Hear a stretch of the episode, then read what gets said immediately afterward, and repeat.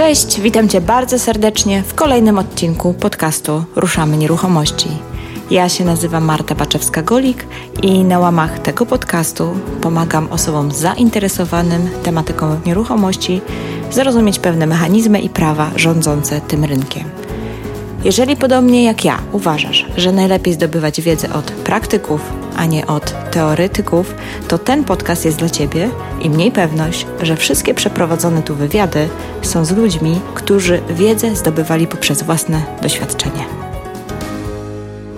Zawód pośrednika to tak naprawdę zawód handlowca. Cokolwiek by o tym nie mówić, to najzwyczajniej w świecie, będąc pośrednikiem nieruchomości, wykonujesz zawód sprzedawcy. Sprzedajesz co prawda dobra o wysokiej wartości, więc być może nie masz aż tak dużej liczby sprzedaży jak osoby handlujące spożywką, ale w odróżnieniu od ekspedientek w spożywczym sklepie, od Ciebie wymaga się znacznie, ale to znacznie więcej umiejętności, wiedzy i kompetencji.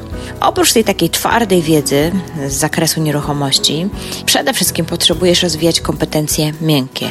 Jedną z takich umiejętności jest zjednywanie sobie ludzi i poprowadzenie skutecznej rozmowy handlowej.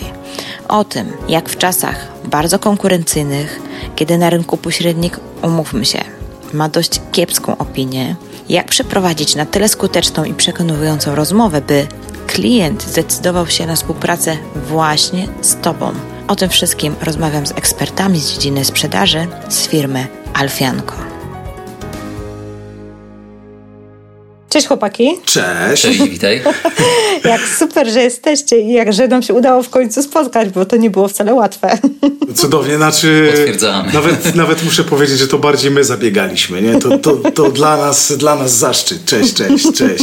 No, bo tutaj Marta super ciągle nie miała czasu. Bywa. Nie? Ale my rozumiemy gwiazdy, także śmiało. Rozumiecie. No to super, dzięki za wyrozumiałość. Słuchajcie, mam taki zwyczaj, zawsze proszę moich gości o to, żeby się przedstawili, więc dzisiaj będziemy rozmawiać o bardzo ważnych tematach. Nie wiem, czy ten wstęp mój był sprzedażowy, to zaraz go ocenicie, bo dzisiaj będziemy rozmawiać o rozmowach handlowych, ale zanim to jakbyście mogli powiedzieć kawałek swojej historii, takiej zawodowej oczywiście, odnośnie tego, jak jesteście, na ile jesteście związani właśnie z tym tematem, tak żeby nasi słuchacze, moi słuchacze mogli sobie wytłumaczyć, dlaczego akurat Was zaprosiłam do podcastu na temat rozmów handlowych i sprzedażowych. Generalnie to nazywamy się Alfianco, to jest nazwa naszej firmy. Ja się nazywam Adam Szaran, tak prywatnie. A ja jestem Roman Kawszyńczyk. Tak, i to są nasze głosy. Natomiast Alfianco to jest taka nazwa, która wzięła się z języka włoskiego, to jest nasza firma, a z języka włoskiego dlatego, że Romek we Włoszech studiował kilka lat i generalnie to była jego ksywa na studiach. Alfianco znaczy z boku. No znaczy to naprawdę znaczy z boku, tylko to nie była ksywa. To znaczy u boku. Z boku. W sensie towarzyszenie. My towarzyszymy siłą sprzedaży. Od 10 lat jesteśmy w Alfianco, znaczy Alfianco to my 10 lat uczymy i pozycjonujemy się na nauczaniu umiejętności związanych z rozmową sprzedażową. To jest nasz core, tego uczymy. Sami wcześniej będąc handlowcami, do dzisiaj sprzedając, odpowiadamy za dział sprzedaży w naszej firmie. Mamy jeszcze kilka innych biznesów, które prowadzimy, a ostatnimi czasy jesteśmy właścicielami marki TeachArt Spektakl, czyli robimy również spektakle teatralne dla handlowców. Czyli w sumie szkolimy handlowców, sprzedawców, a corem tego, czego ich uczymy, to jest właśnie rozmowa handlowa, wizyta sprzedażowa, czyli ten moment, w którym my musimy coś klientowi opowiedzieć, żeby on od nas kupił. A skąd w ogóle zamiłowanie do sprzedaży? Bo wiesz, generalnie nikt nie lubi sprzedawać. Każdy lubi brać pieniądze, ale nie bardzo lubi sprzedawać. Takie mam wrażenie. Wiesz co, u mnie to się zaczęło przez jakiś taki przypadek. Ktoś mi powiedział, że będę biznesmenem. Ja byłem po studiach, nie miałem co z sobą w życiu robić. Ktoś mi powiedział, będziesz biznesmenem i to mnie zaciekawiło. Po czym dał mi walizkę pokazową i kazał mi sprzedawać garnki. Chodziłem po domach jako akwizytor i sprzedawałem garnki za 12 000. Dobra szkoła. I to był początek, ale potem zacząłem się rzeczywiście w tym jakoś tam rozsmakowywać. Już nie w tych garnkach, bo one się szybko skończyły. Potem jeszcze pracowałem w branży łazienkowej, potem w branży usługowej, szkolenia. Ja uwielbiam, wiesz co, powiem tak, kurczę, wiem, że to może zabrzmieć tak trochę marketingowo, przepraszam, ale ja to uwielbiam pomagać ludziom, wiesz? A dla mnie właśnie sprzedaż to jest taka forma pomocy drugiemu człowiekowi. Zobacz, ja potrzebuję mieszkania. Ja potrzebuję mieszkania, szukam mieszkania. Adam szuka mieszkania w Warszawie. O, to od razu będziemy. Adam szuka w Warszawie mieszkania już z rok czasu. Czyli podpisałem umowę, nie? A, dobrze. Brawo, słuchajcie. I wiesz co? I powiedz mi, kurczę, jak ja potrzebuję człowieka, żeby przyszedł i mi w końcu pomógł, żeby mnie uwolnił w końcu z tego ciężaru, który ja mam i nieznajomości, umów, podpisywania, metraży, ksiąg i tego wszystkiego. Ja potrzebuję pomocy. I teraz zjawia się człowiek, dajmy na to, nie wiem, pośrednik nieruchomości i mówi: panie Romku, a ja tutaj jestem po to, żeby panu pomóc. Jestem skuteczniejszy niż pogotowie ratunkowe, na nie czeka pan 15 minut, a ja jestem od razu. Dzień dobry. Nie, to wiesz, to żartujemy, ale właśnie dla mnie sprzedaż jest formą pomocy drugiemu człowiekowi. Inaczej Adam po prostu zarabia kasę, nie? Zarabiam kasę przy okazji. Wiesz, to jest tak, jak powiedziałaś, myśmy, albo to Romek powiedział, już nie pamiętam, natomiast chodzi o to, że w sprzedaży zwykle ludzie się biorą przez przypadek. To jest tak, że 90% albo 99% uczestników naszych szkoleń, jakbyśmy ich zapytali, jak się znaleźli w sprzedaży, to oni wszyscy są przez przypadek. Nikt się nie przygotowywał do tego w ramach, nie wiem, szkoły, procesu jakiegoś zaplanowanego. Chcesz powiedzieć, że to nie jest zawód marzeń? Chcę powiedzieć, że do tego zawodu trafia się przez przypadek. natomiast to, co się dalej dzieje, to wiesz, ja na przykład, ja pracowałem w banku, sprzedawałem też ubezpieczenia na początku i takie posy, te terminale płatnicze. W różnych miejscach pracowałem, ale gdzieś w sobie miałem marzenie, żeby pracować w dziale szkoleń, w szkoleniach generalnie. I jak się dostałem do szkoleń i tam też sprzedawałem, to już nawet nie myślałem o tym, że sprzedaję. W sensie, że to już nie było takie skupienie na sprzedaży. Więc wydaje mi się, że kluczem jest robić coś, co cię interesuje, a sprzedaż wtedy, jeżeli jest tam dołączona do tego, nie tak jak u pośredników nieruchomości, ludzie się pasjonują nieruchomościami, jak pracują. Mhm. Jeżeli sprzedaż jest przy okazji, w sensie ona jest podstawą jakby tej pracy, natomiast ona jest de facto dodatkiem do czegoś, co lubisz, nie? To wtedy to troszeczkę inaczej. Taką naturalną konsekwencją. Dokładnie tak. I wtedy trochę inaczej się na to patrzy. To, co my robimy, to my sprzedajemy na co dzień, oprócz tego, że szkolimy, natomiast skupiamy się właśnie na wspieraniu ludzi, na tłumaczeniu im trochę rzeczywistości, trochę podsuwaniu odpowiednich narzędzi. I to bardzo fajnie wychodzi. Właśnie dlatego, że chociażby to, że kochamy szkolić, wspierać ludzi, tak, towarzyszyć im. Jak robisz to, wiem, że to są takie wyświechtane rzeczy i to tak czasami brzmią jak takie slogany, ale jeżeli naprawdę robisz to, co kochasz, w sensie takim, kurczę, ja uwielbiam obserwować ludzi, którzy wchodzą, wiesz, na salę szkoleniową, to są handlowcy, wiesz, to są takie stare wygi, wiesz, oni siadają na fotelach, rozumiesz, i mówią: dobra, no to jedziesz, pokazuj, co masz. To są często faceci, też bardzo często, nie? Bo tam w 70% na naszych salach są faceci. Oni przychodzą, jak się dowiedzieli, że idą na szkolenie sprzedażowe, to pierwsza myśl, którą mają w głowie, to jest: a kogo mam szkolić?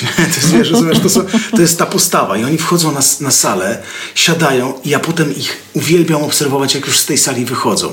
Jak naprawdę wychodzą inni, niż tutaj weszli. I to jest niesamowite, że robisz to, co kochasz, zmieniasz ludzi, a potem patrzysz, oczywiście na koncie cyferki są i one rosną i fajnie rosną. To jest super. Ja, to jest naprawdę niesamowite. No do Biedronki nie pójdziesz, poproszę te dwa bochenki chleba, a to dlatego, że ja świetnie szkolę. Tylko po prostu musisz zapłacić tam pieniędzmi, nie? Ale fajnie jest rzeczywiście w sprzedaży robić to, co się kocha. I tak wracając do początku, nikt z nas, mając 3 lata, nie przyszedł do swojej mamy i nie powiedział: kurczę, będę sprzedawcą. A mamusia teraz mówi: dobra, to nie czytamy Kopciuszka, nie czytamy teraz już tam Kubusia Puchatka, tylko jedziemy Cialdiniego na początku, bo to klasyka. Potem zrobimy 36 pozycji Briana Tracy, nie? I będziemy... No nikt tak z nas nie miał. Po prostu zawód, który wykonujemy w większości wypadków, wykonujemy przez przypadek. Bo życie tak pokierowało, bo ogłoszenia wysyłałem, bo szwagier powiedział: chodź, nadajesz się. I najgorsze jest to, widzisz, Marta, że niestety tak to zostaje. W tym sensie, że zaczęliśmy sprzedawać intuicyjnie i tak dalej robimy. To znaczy w konsekwencji popełniamy błędy, tylko że nie wiemy, gdzie je popełniamy. A jak nie wiemy gdzie, to pewnie popełnimy je znowu i znowu i znowu, nawet nie wiedząc, że pieniądze uciekają nam pomiędzy palcami, a my nieskutecznie pomagamy klientom. Dlatego też stąd się ta sprzedaż, te techniki sprzedaży, mówimy ludziom o tym, co zrobić, żeby to robili skuteczniej, żeby skuteczniej pomagali drugiemu człowiekowi, nie? Na tej zasadzie. No dobra, to teraz mam do Was takie pytanie bardzo konkretne. Czy sprzedawaliście kiedyś jakąś swoją nieruchomość? Ja wynajmuję, wiesz, ja jestem z tych, którzy nie flipują, ja wynajmuję, to znaczy jak sprzedawałem nieruchomość, to znaczy w zasadzie wynajmowałem nieruchomość, to bardziej czy wynajmuję nieruchomość. Czyli usługę wynajmu. Natomiast pomagaliśmy wielokrotnie sprzedawać nieruchomość. Wiesz co, ale moje pytanie jest takie ukierunkowane, mam coś na myśli. Dobrze, dawaj. A mam coś na myśli, chciałam się was zapytać, jakie były wasze doświadczenia, gdy wystawiliście ogłoszenie na sprzedaż. Tak. I z reguły jest tak, że najpierw dzwonią pośrednicy. Tak, znaczy nawet w ciągu 3 pierwszych minut, to jest super. Dzwoni i mówi do mnie, mam klienta na pana mieszkanie. Ja mówię, jaki pan jest szybki. Ja pierdzielę, mówię, wie pan co, pan jest mistrzem świata. Albo niekiedy mówi, już czeka na dole, nie? Podpiszmy umowę, bo już czeka na dole. Ja nie wnikam w to, kim on jest, ale czeka. Nie, to jest naprawdę, nie, to jest super, nie? Rzeczywiście, bardzo często już w pewnym momencie, i zresztą to w ogłoszeniach widać, ogłoszenia tylko bezpośrednie. Tak. Pośrednikom dziękujemy. Tak. Kiedyś akwizytorem wstęp zbrojony, nie? Tak. Ja właśnie o to chciałam was zapytać. To super, że o tym mówicie, bo do mnie bardzo dużo osób młodych pisze, że chciałoby zacząć w pośrednictwie pracować. I wiesz, ja już w tym biznesie jestem od tam ponad 10 lat. Gdzieś tam mam swoją wydorobioną markę i tak. Mówiłem ci, że ona zaczynała jak miała 17. Mówiłem ci. Tak. Ja byłam z tych, co tam, wiesz, te dzieci zamiast Kubusia Puchatka, nie? To...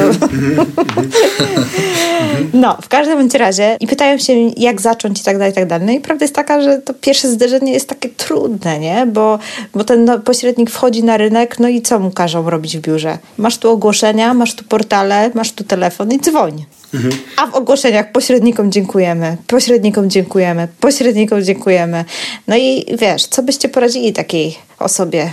Jak zacząć taką w ogóle rozmowę? Wiem, że może będę niepolityczny, ale moim zdaniem taka osoba powinna wybrać biuro, które jej nie każe tak robić. To znaczy wybrać takiego pracodawcę, który rozumie, na czym polega rynek i że to jest strata czasu i pieniędzy, jeżeli taka osoba dzwoni do potencjalnych klientów, nie mając do zaoferowania tak naprawdę nic, poza tym, że zadzwoni i pokaże pani takie mieszkania, które i tak pani sobie sama może znaleźć na rynku. Więc pierwsza rzecz, nad którą ja bym się zastanowił, kiedy sprzedaję, czy mam być pośrednikiem w nieruchomościach, to bym się zastanowił nad swoim produktem. W sensie usiadł jako właściciel biura ze swoimi ludźmi i zrobił sobie taką burzę mózgów. Słuchajcie, jeżeli Kowalska może kupić dokładnie to samo mieszkanie, może kupić dokładnie z tych samych ogłoszeń, dokładnie w ten sam sposób, tylko jeszcze do tego musi zapłacić nam potem 3%, to powiedzcie mi, kurczę, dlaczego ta Kowalska ma chcieć z nami gadać?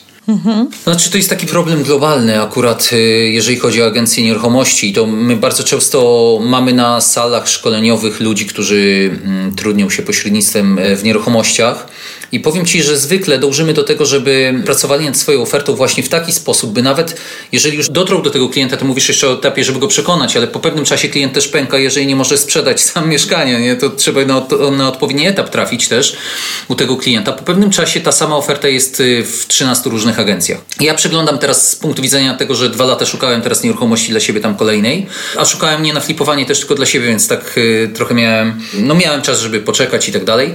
Przeglądałem ogłoszenia i ta sama nieruchomość jest w paru miejscach i de facto niczym się nie różni. Nawet zdjęcia są te same. I którą ja agencję wybiorę? No nie wybrałem żadnej de facto, no bo kupiłem w końcu finalnie od dewelopera, natomiast jeżeli bym miał wybierać którąś agencję, no to popatrzyłbym, czy któraś z nich mi zapewnia coś więcej od pozostałych, tak? Czyli chodzi o wyróżnienie się. I teraz jak pracowaliśmy ostatnio z takim agentem nieruchomości z Wrocławia, podsunęliśmy mu taki pomysł, bo przez pewien czas szukałem domu, a nie mieszkania, nie? W Warszawie. Jest dosyć duża trudność. I przy tych domach, jak się patrzy na rynek wtórny, ja mam pewnego rodzaju strach w sobie, no taki, który ludzie mogą mieć z punktu widzenia kupujących akurat, że no nie wiem, trzeba sprawdzić nie tylko stan prawny nieruchomości, ale również gdzieś tam w mojej głowie jest to, czy ja nie kupię czegoś, co za chwilę będę remontował i czy tam nie ma jakiejś ukrytej wady. Czy tam jakiś dach mnie pocieknie, nie? Coś tam się dokładnie, czy fundamenty są dobre i tak dalej. I właśnie okazuje się, że ludzie z branży nieruchomości mają bardzo dużo różnych znajomości, nie wiem, u tych właśnie rzeczoznawców, budowlańców i u prawników, prawda? I teraz, jeżeli by jakaś agencja wstawiła tam, domy są, ten dom może spotkać też w innych agencjach, ale tylko u nas dostaniesz ekspertyzę dotyczącą stanu nieruchomości, przez co będziesz pewien, co kupujesz, no to idę w ciemno i kupuję, dzwonię do takiej. A taka ekspertyza naprawdę dużo nie kosztuje z punktu widzenia agencji. I teraz zobacz. I tym może też z drugiej strony, przepraszam, dokończę tylko tok logiczny, do jakby swojego wywodu. Jeżeli agencja by tak działała, że to by była jej przewaga konkurencyjna, to popatrz, że też łatwiej przekonać właściciela, żeby zdjął ogłoszenie od innych agencji, a był tylko u mnie. To coś więcej do zaoferowania. To jest tylko przykład czegoś, co można zrobić, jeżeli się siądzie i pomyśli. Ale zostańmy przy tym przykładzie. I teraz zobacz, siadamy sobie w agencji, nie? Siadamy sobie w agencji i ja ze swoimi ludźmi mówię, słuchajcie, to robimy teraz coś takiego, że do każdej naszej usługi dodajemy Franka. Franek to jest nasz rzeczoznawca, on tam wpadnie, rzeczywiście on tam nam za 2 czy 3 stówy, czy 5, obojętnie, nieważne. Zrobi ekspertyzę, którą będziemy mogli pokazywać naszym klientom, dzięki czemu damy im poczucie bezpieczeństwa, poczucie pewności siebie. Mało tego, zrobimy coś, czego nie dają inne agencje. I teraz mamy tą usługę, o której mówi Adam. Oczywiście my ją komunikujemy na stronie internetowej, przy ogłoszeniach, okej, no ale teraz mamy tą panią Basię, nową, świeżą dziewczynę, która siada przez telefon. I właśnie nawet dzwoni tam, gdzie jest napisane agencją wstęp wzbroniony, tak? I tam jest ten szarik, czy coś tam na takim zdjęciu, nie? Coś takiego. I teraz w momencie, kiedy my mamy taką przewagę, mamy, to się, nie wiem, w marketingu to się by nazywało USP, tak? Unique Selling Proposition, Unique Selling Point, czyli coś, co macie wy, a czego nie mają inni. Kiedy my mamy coś takiego, to łatwiej nam jest stworzyć elevator pitch, czyli łatwiej nam jest stworzyć takie zdanie, takie mocne zdanie, powalające z nóg. Kiedyś, kiedy były fabryki, był początek XX wieku, to nie było tak łatwo dostać się do szefa danej fabryki ze swoim pomysłem, poprosić go o inwestycję, czy tam zaproponować mu jakąś inwestycję. Taki człowiek biedny siedział sobie pod fabryką, czekał na gościa, jak idzie, szedł, patrzy, wchodził, wskakiwał z nim do windy, jechali razem, tak nie wiem, z 30 sekund i miał 30 sekund na to, żeby go przekonać do tego, żeby chciał wejść z nim we współpracę. Stąd elevator pitch, czyli zagrywka windowa, nie? Teraz wiadomo, windy już nie ma, inwestorów już nie ma, ale jest Kowalska, która po drugiej stronie chce, nie wiem, sprzedać mieszkanie. No to mamy telefon i też mamy 30 sekund do tego, że jak ona mówi nie chce, to żeby ją jednak przekonać. I taki elevator pitch oparty o takie, co my mamy, a czego nie mają inni. Dzień dobry, pani Bożenko. Ja dzwonię i wiem, że nie chce pani rozmawiać z agencjami.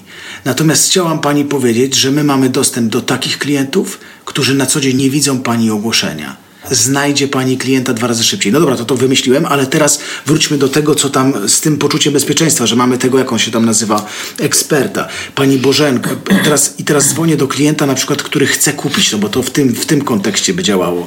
I ja mówię w takim razie, panie Janie, zostawił pan nam swój kontakt, tylko to już rzeczywiście sytuacja musi być, kiedy on zostawił kontakt i ja chcę pana przekonać do współpracy z nami, bo my nie tylko, że panu znajdziemy nieruchomość, ale jako jedyni na rynku ją sprawdzimy pod względem technicznym. Zapraszam na spotkanie, porozmawiamy, ja powiem, jakby to mogło wyglądać. A oczywiście potem może przekonać też wystawiającego nieruchomość, no bo dom nie jest tak łatwo, bo to dotyczy akurat w tym przypadku domu, dom nie jest tak łatwo sprzedać, więc jeżeli my mamy coś, czym jesteśmy w stanie udowodnić, że klienci chętniej kupią, no bo dlaczego nie kupują od pani domu? No dlatego, że się boją, bo to jest nieruchomość z rynku wtórnego i tak dalej. Natomiast my mamy coś, co ich przekonuje, no to tutaj jest punkt zaczepienia, nie? Punkt uwagi. Dalej już wystarczy wejść do tego klienta i go troszeczkę dalej jakby pociągnąć. Czyli bym powiedział... A naprawdę nie spotkałeś żadnej agencji, która by oferowała taką usługę, tak z doświadczenia? Nie, ja myślałem, że ja to wymyśliłem, kurczę. Jest na rynku, tak? No i robię takie, przy domach robię takie rzeczy. Co prawda to jest dodatkowa usługa, ale jest. Może nie komunikują agencje, może mają, ale nie komunikują, a to jest problem, bo wiesz, jak nie zakomunikujesz, bo kryjesz przed innymi agencjami, no to klient też się nie domyśli, nie? Bo jest taka filozofia.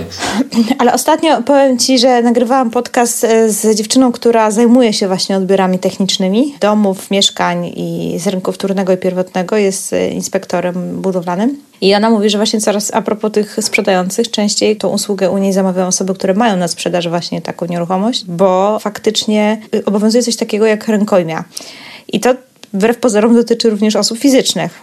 Więc jeżeli masz taką ekspertyzę, no to ten, kto kupuje, to dokładnie wie, co kupuje. No i widzisz, i to jest naturalny pośrednik w takim razie, nie? Dobrze wypozycjonować stronę takiego pośrednika, zejść w nim w kooperację i rzeczywiście on staje się naszym dostawcą ludzi, którzy sprzedają nieruchomości, no bo jest w stanie też przekonywać do jakiejś agencji. Bo ty mówisz o sytuacji, w której ty dzwonisz do człowieka, który nie chce z tobą gadać, nie?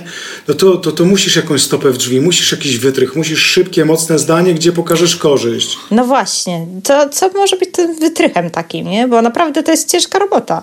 Tutaj to, co Roman mówił, tam padły takie słowa, które też w tym elevator pitch Roman wstawił taki kolejny z argumentów, który może interesować ludzi. Mhm. To jest to, że masz dostęp do jakiejś grupy osób, które nie szukają same w internecie, że masz, że możesz zapewnić sprzedaż mieszkania. Oczywiście tam jest seria klasycznych argumentów, które mają wszyscy, nie? Że tam homestaging, że zdjęcia, że ogłoszenia, że to też kosztuje i tak dalej.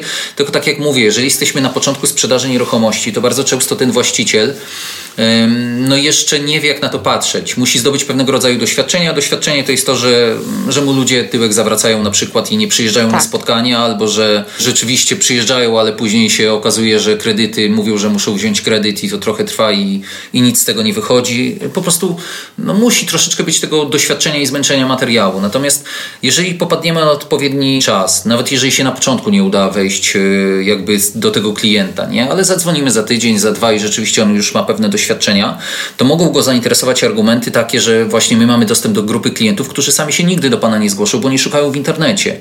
To jest grupa inwestorów z pieniędzmi od razu. Mhm. Nie? To jest ciekawy argument, tylko trzeba go odpowiednio przekazać. Czyli ja bym na początku takiej rozmowy dokładnie uderzał, nie wiem, tak właśnie prosto w oczy. Mówił od razu takim mocnym zdaniem, robimy coś, czego nie robią inni. Tutaj powiedział, coś robią, dzięki czemu będzie Pan miał dostęp do realnych klientów. Ja proponuję naprawdę 15-20 minutowe spotkanie, gdzie Panu pokażę dlaczego, a Pan i tutaj taką fajną metodą, nie wiem, nazwijmy ją trochę sandlerową, a na końcu spotkania Pan sobie sam zadecyduje, czy tak, czy nie, dam Panu spokój. Co Panu szkodzi? Ja, jeżeli umawiamy takie spotkanie w takiej totalnej dowolności, mając taki elevator pitch na początku, mówisz młodej dziewczynie, która zaczyna być, wiesz, zaczyna sprzedawać, być pośrednikiem, chcieć sprzedawać, dostawać się, ma te same ogłoszenia, które mają inni, no to zazwyczaj to powiedz mi, co jest alternatywą. Alternatywą jest to, że ta dziewczyna dzwoni i mówi: dzień dobry, czy to ogłoszenie jest jeszcze aktualne? I tam po drugiej stronie od razu pierwsze pytanie, które dostanie, to mówi: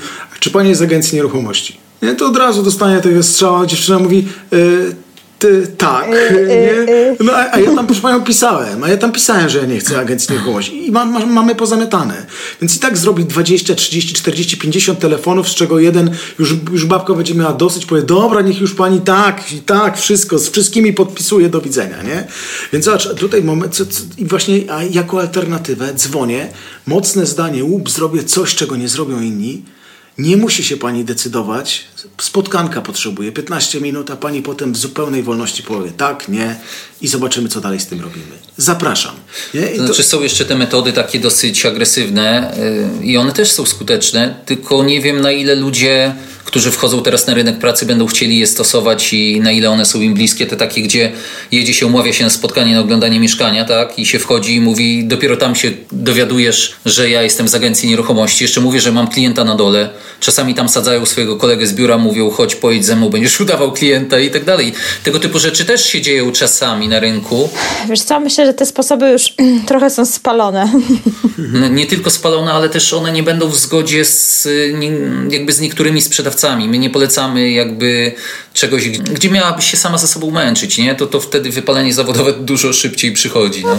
Takie sposoby są. Ja uważam, że to ma krótkie nogi bardzo, nie? I niestety tego typu metody, bo stosują je niektórzy, żeby była jasność, psują bardzo rynek, w sensie nam wszystkim pośrednikom podcinają gałąź, na której siedzimy. Oczywiście, tak. I to ja w ogóle jestem strasznie anty tego typu zagrywką. A różne już były metody. To tak samo jak wprowadzano marketing 0%, że kupujący nie płaci prowizji, a teraz ostatnio słyszałam, że już niektóre agencje mówią, że sprzedający nie płaci prowizji, a potem jak kupujący dzwoni, to kupującego przymuszają do zapłacenia. No różne rzeczy. I one są po pierwsze niezgodne z prawem. To jest po pierwsza rzecz, bo ustawa o gospodarce nieruchomościami jasno mówi, że pośrednik nie może działać bez wynagrodzenia i umowa na złotówkę to jest jakaś fikcja.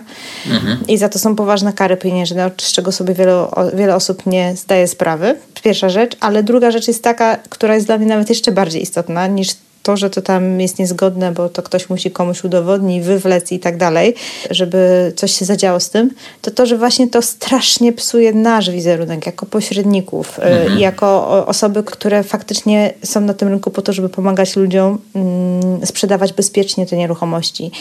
Bo prawda jest taka, że no, większość osób sprzedaje tylko raz w życiu, albo kupuje raz w życiu, góra dwa razy w życiu swoje nieruchomości i nie musi się na tym znać. Dlatego my tu jesteśmy. No i te osoby, które dobrze wykonują swój zawód, niestety mają pod górkę przez właśnie takich pseudo-sprzedawców, którzy oprócz jakiejś tam myku za wiele nie mają nic do powiedzenia na temat nieruchomości.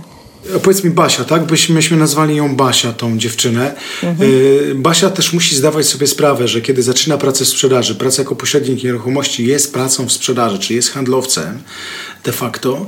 Musi też zdawać sobie z tego sprawę i mieć z tyłu głowy od samego początku, i to nie może podcinać jej skrzydeł, że praca w sprzedaży, oprócz tego, że ona ma jakość, tak, że ma umiejętności, że ma unique selling proposition, bo siedli i opracowali to w firmie i ma super przewagę konkurencyjną, to jednak praca w sprzedaży, chcesz czy nie chcesz, musi polegać na ilości również, nie? Że prospecting, czyli poszukiwanie klienta, to dobry sprzedawca dokładnie o tym wie. To jest ilość nie, które usłyszysz, to jest ilość prób, które wykonasz, to jest lejek sprzedaży, który tak samo jak działa w internecie, online, to działa też offline, czyli też taka pani Basia, czy dziewczynka Basia, kurczę, kochana Basia, musi sobie zdawać sprawę z tego, że ona tych telefonów musi wykonać 100 i muszą jej powiedzieć, że nie, że nie, że nie, i wtedy być może wpadnie na to, że jeżeli zrobi dobry elevator pitch, początek, coś zaskakującego, mówi: dzień dobry, zaskoczę pana, wiem, że pan nie chciał, ale dzwonię z agencji, a to dlatego, że ja naprawdę potrafię sprzedawać. Nie? Na przykład, że będzie szukała takich, wiesz, wytrychów, bo to my możemy podać regułkę A plus B plus C i tak masz powiedzieć, ale każdy jest inny, każdy inaczej działa, nie ma czegoś takiego. I po tych 100, po tych 200 telefonach, jeżeli Basia nauczy się swojej metody, swojego systemu, zrobi następne 100 i następne 100, to będzie... Ja pamiętam 16 lat temu na 100 pierwszych spotkań sprzedażowych miałem 4 sprzedaże. I to było ciśnienie, to było ciężkie. 20 lat słyszenia nie, ciągłego nie, ciągłego nie. Dzisiaj na 100 spotkań mam 4 odmowy i to mnie wkurzają. I to się denerwuje, nie? Że to chciałbym coś z tym zrobić. Ale to jest właśnie ilość prób, które wykonasz, ilość rzeczy, które się nauczysz, ilość szkoleń, które wdrożysz, część odrzucisz, część przyjmiesz, będziesz się rozwijać, iść dalej. Także wiem, że teraz mówię takie rzeczy, które to siedzi właśnie Basia przed internetem i mówi: ale gadają, no to nieźle mi poradzili. No trochę co mogliśmy, to poradziliśmy. Mówię, elevator pitch, wytrych. Tak, tylko myśmy wzięli też, popatrzcie, takie najbardziej drastyczną formę sprzedaży, gdzie dzwonimy do kogoś, kto już jest nastawiony na nie i mamy go przełamać. Natomiast jeżeli byśmy na to trochę bardziej optymistycznym okiem spojrzeli, rzeczywiście dzwonimy do kogoś, kto ma problem, ma dylemat, stanowimy dla niego potencjał jakiś, nie? No to popatrzcie, że okej, to pierwsze zdanie, elevator pitch, ma skłonić go do rozmowy z nami, bo słyszy, że troszeczkę ktoś inaczej dzwoni, że ktoś ma coś na start do zaoferowania, no to posłucham go, dopuszczę go do rozmowy. Dalej następuje normalna prezentacja oferty, gdzie ten potencjalny nasz klient może od tej Basi usłyszeć, co ona wnosi do jego życia, co ona ma do zaproponowania. Może zobaczyć tam zarówno oszczędności dla siebie, jak i zobaczyć dla siebie właśnie z głowy ma już to jeżdżenie do mieszkania, zobaczyć więcej czasu, zobaczyć bezpieczeństwo prawne, zobaczyć, że ktoś za niego coś zrobi i de facto on za to w zasadzie nie zapłaci, nie? Bo to się w całej tej transakcji zgubi. Więc rzeczywiście, jeżeli będzie trochę wyróżnienia, popadniemy na odpowiedni grunt, nie poddamy się, no to rzeczywiście oferta może kusić. Basia będzie miała umiejętności związane z tym, w jaki sposób wywołać pragnienie współpracy z nami dokładnie, czyli będzie miała umiejętności prezentacji swojej oferty, a jak klient będzie miał zastrzeżenia, to będzie miała i techniki obrony marży, ceny, będzie miała techniki obrony swojej prowizji, potem będzie umiała to sfinalizować, czyli będzie miała konkretne umiejętności sprzedażowe, no to z pewnością będzie jej łatwiej niż zaufa pan, będzie pan zadowolony, nie? No to na pewno będzie jej zdecydowanie lepiej, nie? No dobra, słuchajcie, załóżmy, że nasza Basia już na tyle dużo tych telefonów wykonała, że pozyskała swojego pierwszego klienta, pozyskała do swojej oferty jakąś nieruchomość na sprzedaż, no i zaczynają się pierwsze prezentacje. To może porozmawiamy teraz jeszcze o takich rozmowach w momencie, gdy przychodzi potencjalny kupiec na nieruchomość, którą ona sprzedaje. Taki pierwszy błąd, który zazwyczaj robi pośrednik, ten, który chce sprzedać nieruchomość, to jest, pokazuje, że mu bardzo zależy. Czyli na przykład dzwonię ja i mówię: dzień dobry, przepraszam bardzo, chciałem się zapytać, bo to jest zazwyczaj przez telefon ten pierwszy kontakt, nie? Mhm. Czy to ogłoszenie, które tam macie u siebie na stronie, czy ono jest jeszcze aktualne? Nie? Tak, i tutaj jest takie całe, wiesz, tak, jest aktualne, jeszcze jest, o, albo tutaj słyszymy chłyty tak zwane, nie? No wie pan, mogę zrobić, że jeszcze będzie, nie wiem, cokolwiek, czyli jakiś tam pokazuje, że ograniczoność jakąś, bo mnie tego nauczyli, ale ja to od razu czuję, że to jest chłyt marketingowy, tak? Coś takiego i pokazuje, a kiedy by pan chciał obejrzeć, proszę powiedzieć, to się możemy od razu umówić i się, rozumiesz, zaczyna, a ja po prostu, kiedy ktoś za bardzo chce, to już nie chcę. Właśnie pierwszy błąd to jest, moim zdaniem, pierwsza rzecz, którą powinna zrobić Basia, to powinna przejąć inicjatywę. Czyli dzwoni klient i mówi: przepraszam bardzo, czy to ogłoszenie jest jeszcze aktualne? Czy mogłaby pani mi coś o tym mieszkaniu więcej opowiedzieć? To Basia powinna teraz powiedzieć: wie pan co, jeszcze jest. Natomiast żeby tak nie tracić pana czasu swojego, żeby wiedzieć tak naprawdę, czego pan potrzebuje, to proszę mi powiedzieć, a jakiego mieszkania pan szuka? Czyli Basia powinna przejąć inicjatywę i zacząć pytać klienta, żeby to on zaczął odpowiadać i żeby to jemu zaczęło zależeć. Bo kiedy my zaczynamy odpowiadać... Super. To nam zaczyna zależeć.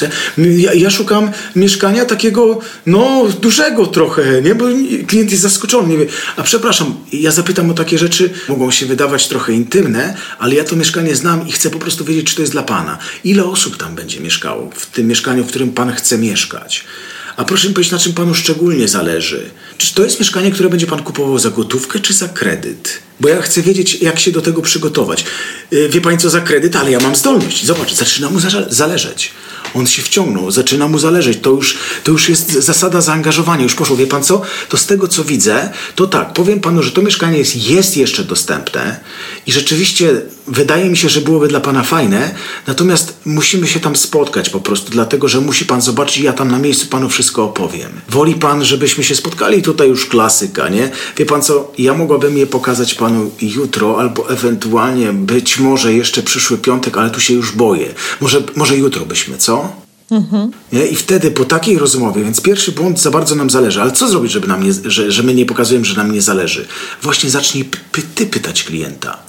Przejmuj inicjatywę. Ty zrób fajne, nazwijmy to, badanie potrzeb czy potencjału, a to tak naprawdę nie chodzi o badanie potrzeb czy potencjału. Chodzi o to, żeby klient zaczął się zaangażować poprzez odpowiedzi na pytania. Czyli to jest pierwsza rzecz. I to się wydaje takie nienaturalne w tym momencie, no bo chcemy szybko załatwić sprawę, pokazać mieszkanie i wydaje nam się, że nie do końca jesteśmy uprawnieni do zadawania pytań klientowi, na przykład o to, jak on będzie kupował, czy na kredyt, czy na gotówkę, czy dla kogo szuka mieszkania. No wydaje się to takie dziwne na tym etapie. Dlatego tutaj bardzo ważne jest metakomunikat, to znaczy informacja o tym, dlaczego ja o to pytam. Nie? Czyli to ten wstęp taki zapewnia nam to, że ten człowiek zaczyna odczuwać to jako zupełnie naturalne i prawdziwe. Czyli ja mówię na przykład coś takiego, że wie pan co, mieszkanie jest aktualne, tylko ogłoszenie się dopiero co ukazało i mam bardzo dużo telefonów. I teraz z doświadczenia wiem, że ludzie przychodzą i umawiają się na parę nieruchomości, czegoś nie doczytają. Ja po prostu zadam, żeby zaoszczędzić i pana czas i swój, ja zadam kilka kluczowych pytań i jeżeli będzie wszystko okej, to się umówimy. I teraz po metakomunikacie, który wyjaśnia, dlaczego ja przeprowadzam trochę taką kwalifikację klientów, którzy mają zobaczyć, tworzy się wrażenie rzeczywiście, że to dobro jest bardzo pożądane. Tak? A teraz mózg człowieka działa w taki sposób, że jak znajdzie ogłoszenie, to się zastanawia, czy to jest naprawdę tak atrakcyjne, jak mu się wydaje, czy nie. Znaczy, ja określam, czy to jest atrakcyjne, czy nie. I teraz po tym telefonie mogę albo się utwierdzić w przekonaniu, że to jest naprawdę bardzo atrakcyjne i trzeba o to walczyć, czyli trzeba się zapytać, a kiedy najwcześniej można, albo mogę się utwierdzić w przekonaniu, że to mieszkanie no, nie jest tak do końca atrakcyjne. Nie? Jeżeli ktoś zbyt uległy będzie i będzie się w stanie omówić w każdym momencie i jeszcze mnie będzie zachęcał przez telefon, no to mi się wydaje, no jemu bardzo zależy, to znaczy, że albo to mieszkanie jest mało atrakcyjne, albo on będzie w stanie później zejść z ceny, nie? Bo tutaj się zaczyna już, jeżeli chodzi o negocjacje, takie poczucie, czy jest przewartościowane dobro, czy nie, więc to jest ten pierwszy moment. Naprawdę, to fajnie działa, na przykład ja to widzę, jak to fajnie działa w wynajmie, naprawdę dzwonią ludzie i przepraszam, a czy to jeszcze jest aktualne? A ja teraz mam, tak, a co pan chce wiedzieć, to ja odpowiem, a ja właśnie, wie pan co? Jeszcze jest, ale żebym ja miał pewność, że to jest dobre mieszkanie dla pana, to proszę powiedzieć, kto tam będzie mieszkał. Ale... Jeszcze powiedz, że kiedyś inaczej robiłeś. Kiedyś był taki, tak. Ja słuchałem jeszcze jak wynajmował, tak. Kiedyś bardzo był przez telefon Romek taki, chciał wszystko, chciał dobrze, tylko że jak dla człowieka, no to jest psychologia wszystko, no walczymy o pewnego rodzaju poczucie, ułatwienie komuś zauważenia, że to jest fajna okazja, ułatwiamy w ten sposób, że trochę stosujemy jednak takich zasad. A dla kogo pani chce wynająć? Nie, ja dla siebie. I przepraszam, bo to jest też dla mnie ważne. Ja wiem, ile tam jaki jest rozkład, ile jest pokoi. Pani sama czy z kimś będzie pani tam mieszkać? Nie, sama. Dobrze, a jeszcze na czym pani zależy przy mieszkaniu, proszę powiedzieć? No nie wiem, żeby takie nowsze było. Dobrze, no to wie pani co, to jeszcze mogę się z panią umówić. Nie? Naprawdę fajnie, kapitalnie działa. Uśmiecham się, bo też często tak robię, zwłaszcza jak mam baner na nieruchomości. I bo jak ludzie dzwonią z baneru, to tak naprawdę nic nie wiedzą. Oprócz tego, że widzą, że gdzie jest ta nieruchomość, nie? No bo tam jest tylko sprzedam, bo wynajmę i telefon, tak? Sprzedam bezpośrednio. Tak. No i zawsze dzwonią i mają 1500 pytań a ja z reguły właśnie odwracam tę rozmowę, bo wiem, że to jest bardzo specyficzna na przykład nieruchomość i wiem, że nie dla wszystkich, więc faktycznie to fajnie działa, chociaż zdarzyło mi się, że jakiś się pan strasznie obruszył. Tak, ale zobacz, właśnie na tym polega sprzedaż. Pomyśl, co by było na miejscu, jakby przyszedł. Na 100 rozmów jeden pan nam się obruszy, ale mamy 50 sprzedanych nieruchomości. Nie? Takie jest sprzedaż, że nie wszystkim pasujemy, niektórzy się obruszą, niektórzy z nas hejtują, bo są tacy po prostu. Kiedyś pan mi powiedział właśnie, że chyba już w takim razie nie chce ze mną rozmawiać, bo ja nie chcę mu udzielić żadnej informacji, to ja zadawałam ciągle pytania. Nie, to też chyba jest do odwrócenia, bo znając tak, trochę cię znam, ale tak jak teraz widzę, to ty jesteś w stanie szybko odwrócić tą sytuację, jakoś tam przychylność klienta zdobyć, nie? Ty jesteś... Tak, ale teraz mi się tak zdarzyło, nie? Stara wyga, nie? Ty byś kupił od Marty wszystko, nie? Już kupiłem. Jeżeli mam fajną relację z właścicielami, to staram się te prezentacje jednak przeprowadzać bez właścicieli. Mhm. I ostatnio poleciłam to właśnie koleżance, z której współpracowałam i akurat trafiłam na takich ludzi, którzy właścicielkę po prostu tam kilka razy miała włamanie. Była strasznie przeczulona na temat własności i straszna draka z tego wyszła naprawdę. Trzeba było tam naprawdę ukorzyć się bardzo, bo pani po prostu normalnie od razu nie? No zdarzy się, czasami się zdarzy coś zaskakującego. Tak. Ale trzeba być ostrożny z takimi rzeczami, bo wiemy, że to jest dobre, bo wiemy, że klient się zdecydowanie lepiej czuje, jak właściciel nie patrzy na ręce, że może sobie wtedy swobodnie pochodzić po tym mieszkaniu. No ty też jako pośrednik wyglądasz wtedy na pewnego rodzaju, no nie wiem, rozjemcę, zawód zaufania społecznego, trochę jak notariusz, tak? Czyli tak. Grasz na dwie strony w sensie takim, że jesteś dla obu stron wykonawcą usługi, nie? Więc łatwiej jest rozmawiać bez tych trzecich osób. No, zdecydowanie tak. Poza tym właściciele często mają tak dużo, emocji i sentymentów i różnych rzeczy tam wokół tej sprzedaży krąży, że łatwo spalić po prostu taką rozmowę. No dobra, to porozmawiamy o tym, jak powinna wyglądać taka prezentacja prawidłowa właśnie, żeby nie zrazić klienta, a zachęcić, ale żeby też go nie przegadać. Wiesz co, mamy taki swój sposób prowadzenia prezentacji, w tym sensie, że mamy taką swój algorytm, swoją technikę prezentacji oferty, której zadaniem jest wywołać emocje, pragnienia posiadania produktu, który sprzedajesz, no w tym wypadku nieruchomości. Tak uczymy pośredników nieruchomości, tak uczymy też sprzedawców, deweloperów, albo ludzi, którzy po prostu flipują. Nasza technika nazywa się CKO. Polega na tym, że w takiej sekwencji bierzesz konkretną cechę, w tym wypadku nieruchomości. Na razie mówię o algorytmie, a potem powiem, jak go zastosować konkretnie. Bierzesz konkretną cechę nieruchomości, zamieniasz ją na konkretną korzyść dla klienta, opowiadając mu w jednym zdaniu, co on z tego będzie miał. I kiedyś to się na tym kończyło. To znaczy jeszcze gdzieś tam ludzie wciągali zaletę i mówili coś tam jeszcze zaletowego. Natomiast wiemy dokładnie, że dzisiaj zaleta nie działa i korzyść już przestała również działać. Dzisiaj klient dziennie słyszy średnio około 3000 przekazów reklamowych skierowanych do niego językiem korzyści. Uodpornił się, zaszczepionkował, on już to nie przyjmuje tego. Są jeszcze trenerzy sprzedaży czy sprzedawcy, którzy uczą, mówcie językiem korzyści, to już naprawdę nie działa. Więc bierzesz cechę, zamieniasz ją na korzyść i potem, żeby ta korzyść zadziałała, to robisz, my to nazywamy obrazowanie. To znaczy przedstawiasz wizualizację, kiedy, w jakiej sytuacji ta korzyść klientowi może się przydać. Mhm. Czyli sekwencja jest CKO, cecha, korzyść, obraz i stosujesz ją My to mówimy od ogółu do szczegółu, czyli jeżeli spotykasz się z klientem gdzieś tam na początku, to mówisz na dole nieruchomości, w sensie pod, nie wiem, pod blokiem, pod mieszkaniem, pod domem, mówisz o lokalizacji, tak? Czyli dokładnie cecha, korzyść, obraz, dwie, trzy. Jeżeli jest jedna mocna, no to naprawdę jedną mocną. Potem przechodzisz do mieszkania, czyli generalnie w bloku mówisz o rozkładzie klatki, o windzie, też posługując się cecha, korzyść, obraz. Za chwilę zrobię jakiś przykład, żeby to było jasne, nie? Potem przechodzimy i ogólnie o mieszkaniu, przechodzimy do każdego z pomieszczeń i dokładnie w każdym z pomieszczeń mówimy cecha, korzyść, obraz na to, co się tam gdzieś znajduje.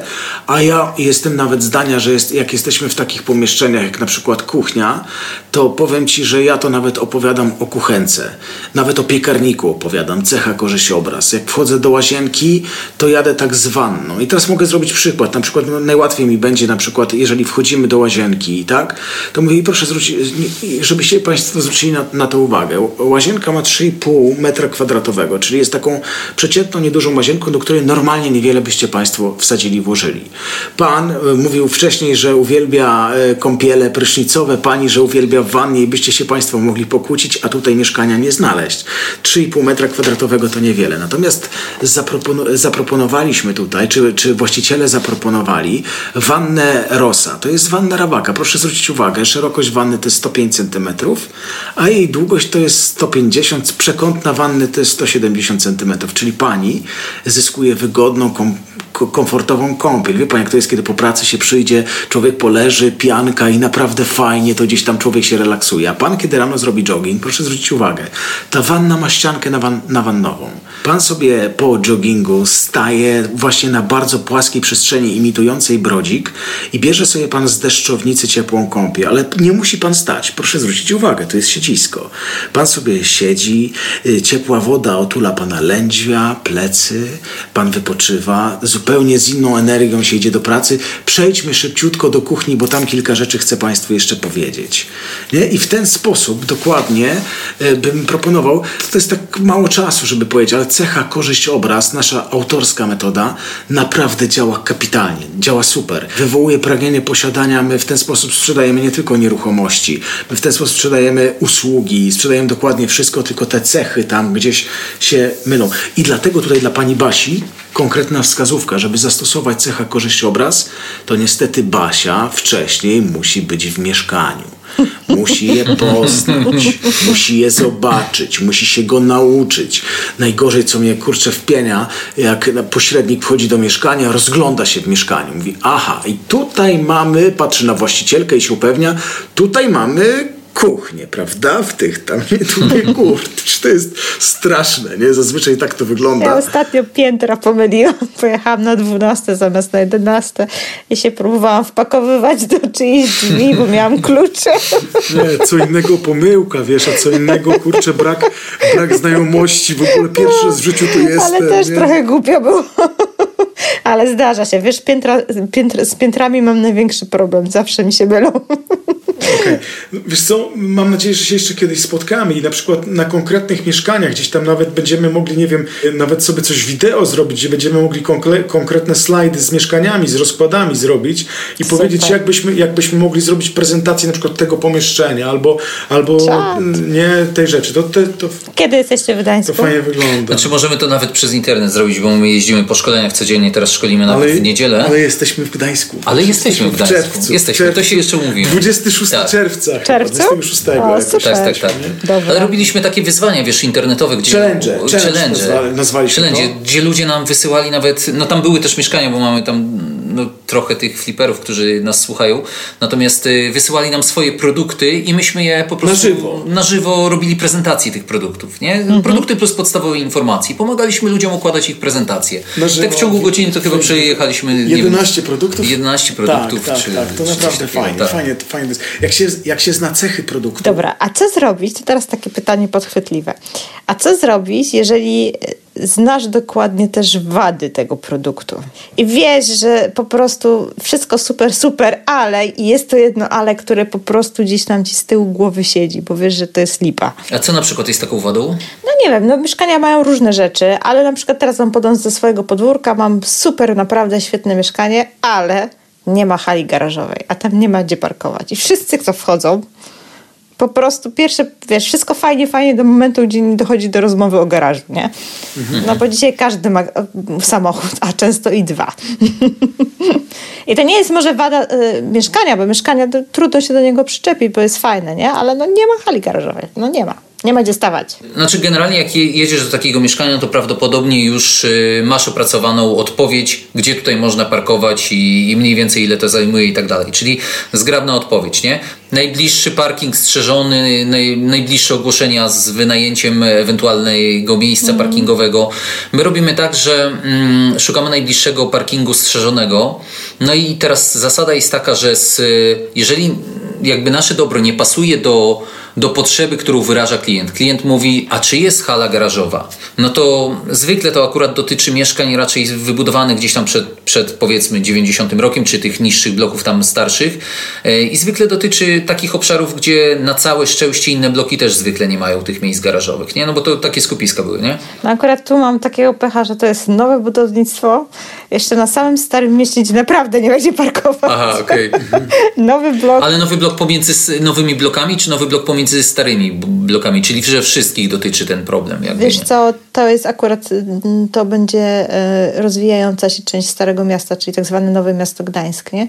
Więc tam na razie są jakieś pojedyncze nowe bloki, ale pewnie będzie z czasem ich dużo więcej, bo tam już wszędzie są pogrodzone tereny i deweloperzy budują, nie? Ja zakładam, że jak deweloper nie zbudował, jeżeli to jest nowy blok, deweloper nie zbudował garażu, no to... Jest garaż, tylko ludzie, co kupili mieszkanie, nie kupili garażu. Jasne, dobrze. I po już prostu rozumiem. Tam nie ma garażu w sensie takim, są garaże jako tako, ale nie ma przypisanego do tego mieszkania. Nie, no to dobrze, to tutaj akurat w tym przypadku, o którym mówisz, no to jedyne co nam pozostaje, no to wskazanie wersji alternatywnej. To znaczy, że najpierw człowiek musi się, zasada jest taka, zakochać w mieszkaniu, najpierw go oprowadzasz i tak dalej, dopiero potem rozmawiacie, ewentualnie oni wyciągną sami pytanie o garaż, a ty odpowiadając od razu na obiekcję, bo to będzie pewnego rodzaju obiekcja, oni mówią, ale tutaj nie ma gdzie parkować, no to dasz im od razu rozwiązanie, zsumujesz, pokażesz im, że to nie jest głupie rozwiązanie, żeby tam zapłacić, nie wiem, 250 zł. A ja bym to zrobił nawet jeszcze inaczej, nie? Ja bym nie czekał na pytanie, wiesz? Ja bym nie czekał na to pytanie, czy tu jest garaż, czy nie,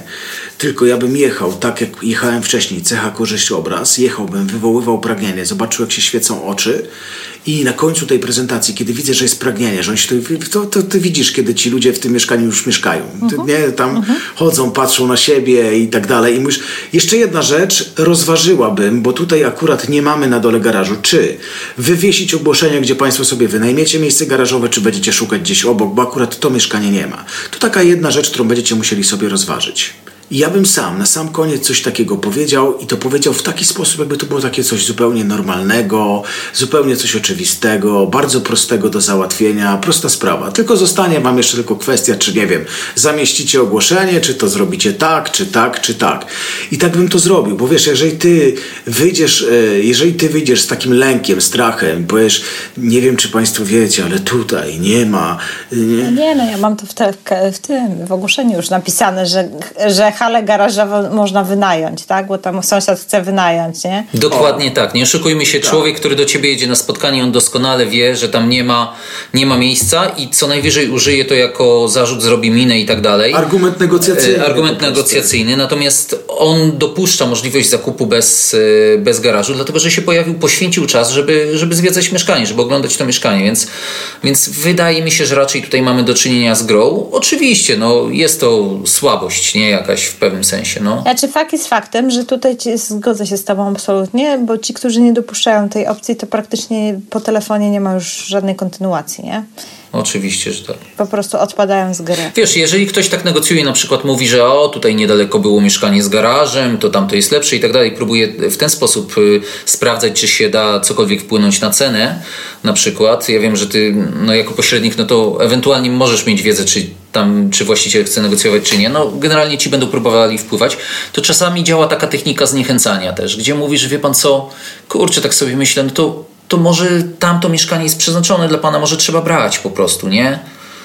Niech pan się zastanowi, nie? I czasami człowiek, jeżeli ty stosujesz takie odpychanie i mówisz, kurczę, to w takim razie idź i bierz tam to mieszkanie, to on wtedy sam zaczyna mówić o tym, że tam to też ma jakąś wadę. Na ale przykład, tam to było na stronę taką, a taką. No bo chce dalej rozmawiać, chce się porozumieć jakoś. To są już różne, to byśmy się musieli znowu spotkać na kolejne spotkanie, gdzie byśmy mogli sobie o negocjacjach przy zakupie nieruchomości porozmawiać. Zresztą ten temat nieruchomości, sprzedaży nieruchomości jest tak szeroki, tak fajny.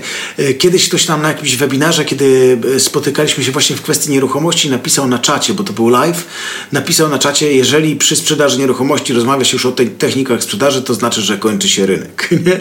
A to właśnie zupełnie tak nie jest. Kurczę, ludzie potrzebują komunikacji, normalnej komunikacji, potrzebują konkretnych komunikatów, które pomogą im zrozumieć wartość tego, co wy sprzedajecie. Zobaczcie, że Apple, kiedy wyrzuciło Steve'a Jobsa, nie mogło sprzedać iPada. Dlaczego? Bo zabrakło odpowiedniego komunikatu, komunikacji, zabrakło człowieka. I to są techniki sprzedaży. Nie po to, żeby, nie wiem, szmuglować, być hochsztaplerem, być, nie wiem, kłamcą, tylko właśnie po to, żeby piękny produkt, który masz, kawał ogromnej pracy, którą w to włożyłaś, teraz pomóc przez to wszystko zrozumieć klientowi, jak fajne, wspaniałe rzeczy mu przygotowałaś. I to są techniki sprzedaży. To jest pomoc drugiemu człowiekowi. No tak to jest. Prędzej czy później, nie? Jasne. Słuchajcie, dzięki wielkie. Myślę, że ta rozmowa zainspiruje nie jednego sprzedawcę, pośrednika i nie tylko pośrednika, bo pewnie osoby, które się zajmują obrotem nieruchomościami, też im się przyda. Także faktycznie o tych negocjacjach może się jeszcze umówimy następnym razem. Co wy na to? Super. Bardzo fajnie. Bardzo fajnie, oczywiście. Myślę, że to może być fajna rozmowa. Słuchajcie, powiedzcie jeszcze, gdzie was można znaleźć i wiem, że też macie jakieś swoje szkolenia, jak was można odszukać. Bardzo dziękujemy. Słuchajcie, jeżeli byście chcieli korzystać z naszych takich usług, szkoleń sprzedażowych, to jesteśmy alfianco.pl, przez C pisane z włoskiego, z boku. Alfianco.pl i tam są nasze szkolenia. Jeżeli chcielibyście zobaczyć, co robimy w Teatrze Kamienica w Warszawie u Emiliana Kamińskiego, to TeachArt od angielskiego, teachart.pl, pewnie jakieś tam linki Marta zostawi. I też 2 tygodnie temu wydaliśmy pierwszy historyczny nasz, ale też historyczny, bo nie ma takiego tematu na rynku, kurs online o sprzedaży, o prowadzeniu rozmowy sprzedażowej, gdzie tam konkretnie dajemy 5 godzin materiałów wideo, materiałów MP3, podręcznik, MP3, różnego rodzaju dodatkowe rzeczy i tak dalej, to pewnie Marta zostawi linka, a my bardzo chętnie dla wszystkich, którzy nas słuchają, na kurs, na każdy z pakietów 35% rabatu na hasło 2 Marty. Będzie nam bardzo miło, jeżeli tylko będziecie chcieli skorzystać. No to super, 35% rabatu to naprawdę fajny rabat, więc faktycznie jeżeli podobało wam się, co mówią chłopacy odnośnie rozmów handlowych, to zapraszamy na ich stronę i faktycznie wszystkie linki zamieszczę w opisie do tego odcinka, żebyście nie musieli szukać. Także wystarczy wejść na opis tego podcastu. Słuchajcie, bardzo wam dziękujemy, ale też tak na koniec, naprawdę tak z takiego prawdziwego, nie wiem, takiej potrzeby serca, naprawdę wykonujecie kawał pięknej i wspaniałej roboty. Naprawdę ludzie, kiedy kupują nieruchomość, tak jak Marta powiedziała na początku, czasami jedną w życiu, naprawdę potrzebują pomocy. Nie? Naprawdę potrzebują mieć na kim się oprzeć. To jest niesamowita sprawa, niesamowita robota. Bardzo wam za nią dziękujemy. I pewnie jak się przetrzyma ten pierwszy etap, jak rozmawiamy o Basi, to tak zakończmy jeszcze do Basi. Jak przetrzymasz pierwszy etap, kiedy dzwonisz i kiedy jeszcze cię odpychają, sprzedasz nieruchomość, to ludzie wrócą do ciebie z kolejnymi klientami i to będzie dowód na to, że już jest. Trzeba przetrzymać. Dokładnie tak to działa. Te początki są zawsze najtrudniejsze, ale potem już jest naprawdę sama radość, bo to jest fajna praca. Dokładnie tak. Super. Bardzo ci dziękujemy, Marto. Super. Dzięki wielkie za rozmowę. Wszystkiego dobrego, trzymajcie się. Jestem bardzo ciekawa, jakie są twoje sposoby na prowadzenie rozmowy z klientami. Jakie masz sposoby na przeprowadzenie takiej skutecznej prezentacji nieruchomości? Byłoby super, gdybyś pod tym odcinkiem podzielił się swoim doświadczeniem lub podzieliła się swoim doświadczeniem. Mam nadzieję, że będzie to wspaniały początek do tego, by rozpocząć interesującą dyskusję. Ja jestem zdania, że nie ma jednego idealnego sposobu na pozyskanie klienta, ale wzajemnie możemy się inspirować do próbowania nowych rzeczy. Dzięki temu nasze usługi zyskają bardzo na jakości. Jestem też ciekawa, jak argumentujecie wysokość Waszej prowizji. Czy macie ustalony przejrzysty cennik? Swoją drogą to bardzo ciekawe spostrzeżenie moich gości, że pośrednicy nie potrafią argumentować swojej prowizji. Myślę, że w wielu wypadkach tak jest, ale być może Ty masz jakiś sposób swój własny na te trudne pytania, jakie zadaje klient.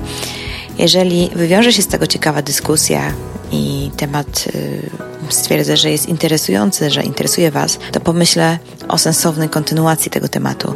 Dajcie znać, czy dla Was jest to wartościowe i czy mam nagrywać kolejne odcinki. Czekam na Wasze komentarze na blogu pod tym odcinkiem, na stronie www.ruszamynieruchomości.pl/rn97. Trzymajcie się cieplutko i pozdrawiam Was serdecznie i do usłyszenia niebawem.